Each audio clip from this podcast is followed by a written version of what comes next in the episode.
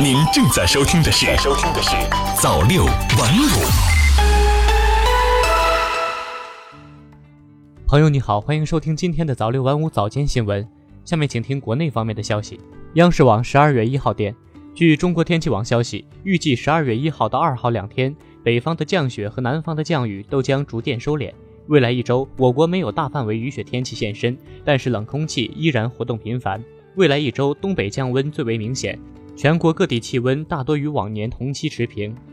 央视网十二月一号电，十二月一号起，以公布票价为高线，各铁路局集团公司将实行灵活折扣的差异化定价机制。上海铁路局集团公司对东南沿海铁路部分动车组列车执行票价优化调整，以公布票价为最高限价。在限价内实行多档次票价，总体有升有降，涉及四百多趟列车，最大折扣幅度五点五折。成都铁路局集团公司对重庆至贵阳、宜昌至重庆部分高铁动车组列车的执行票价进行优化调整，涉及一百七十余趟列车，最大折扣幅度五点五折。南宁局集团公司对衡柳线、南广线南吴段部分高铁动车组列车执行票价优化调整，衡柳线涉及九十趟列车。最大折扣幅度五点五折，南广线南吴段涉及一百趟列车，最大折扣幅度八折。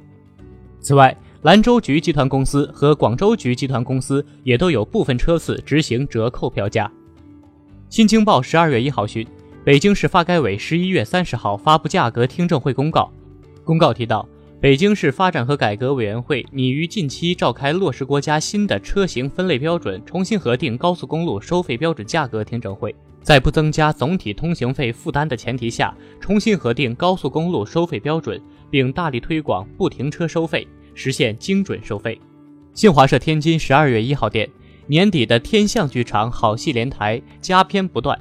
天文专家介绍说，金星和土星、双子座流星雨极大、日环食、金星合月等多个精彩天象将在十二月天宇轮番登场。十一号，金星和土星。十四号十点到十五号七点，双子座流星雨迎来极大。二十六号，今年全球唯一一次日环食震撼上演。二十九号傍晚，金星合月现身天宇。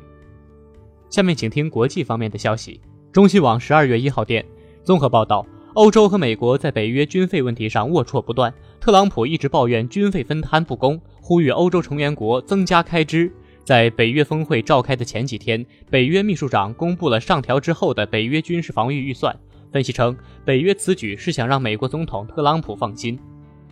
新华社蒂比利斯十一月三十号电，巴库消息，阿塞拜疆海关十一月三十号破获一起跨国毒品走私案，海关人员在一辆从伊朗开往乌克兰的卡车上查获九百三十三公斤海洛因。据阿塞拜疆通讯社报道，在阿塞拜疆靠近伊朗边境的阿斯塔拉海关检查站，工作人员于三十号在一辆从伊朗开往乌克兰的卡车上发现了这批海洛因，它们被分散放在卡车上的水果箱里。卡车司机是一名阿塞拜疆籍男子，已被警方拘留。据报道，这是阿塞拜疆破获的最大毒品走私案之一，案件仍在调查中。今天的早间新闻就是这样，感谢您的收听，我是秋生，下期再见。